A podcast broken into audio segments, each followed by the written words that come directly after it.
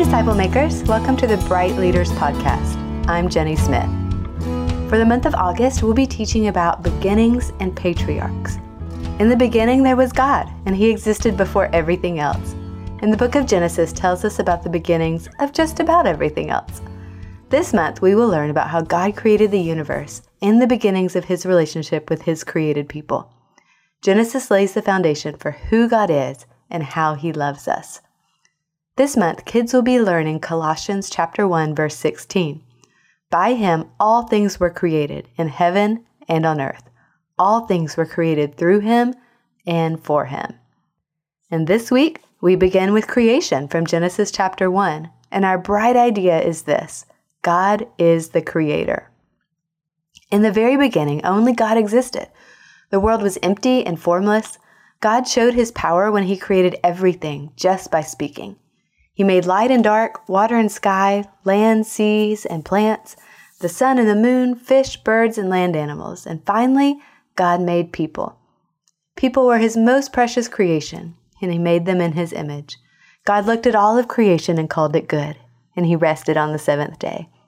God is the creator. He made the whole world and everything in it, and he rules over it today. Colossians chapter 1 says, For by him all things were created in heaven and on earth, visible and invisible, whether thrones or dominions or rulers or authorities, all things were created through him and for him. And he is before all things, and in him all things hold together. We serve one God who is three in one God the Father, Jesus the Son, and the Holy Spirit. We call this the Trinity, and all three were involved with creation. Not only did Jesus create the world, but it was created for him, and he holds it together. Every molecule sticks together because of him. The earth rotates just like it's supposed to because of him. He rules over all creation, yet he knows and loves each one of us. He is our creator. Did you know that according to research, 40% of Americans believe that science proves the Bible isn't true?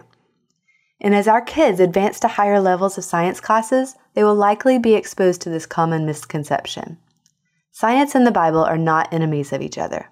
In fact, science studies the laws of the universe which were created by God. Kids may mention other theories that they have learned about the origin of the earth, or kids may not speak up but may silently wonder about the perceived contradictions. Encourage conversation and help kids understand that science is a method to learn about God's creation. Scientific discoveries change, but the Bible never does.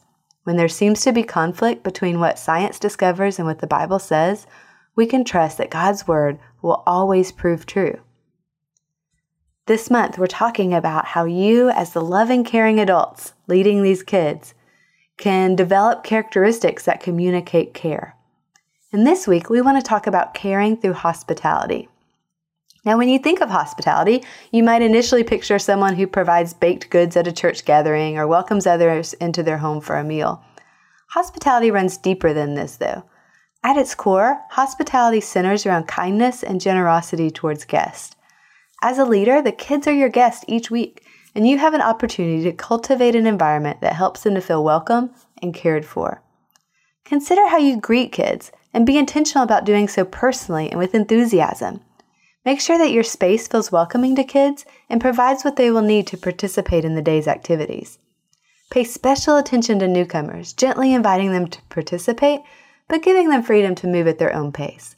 Most importantly, allow Jesus to be your model, following his example of welcoming children and meeting others where they are at with his attentive care. Disciple makers, we are cheering for you. Thanks for listening, and we'll connect with you next time.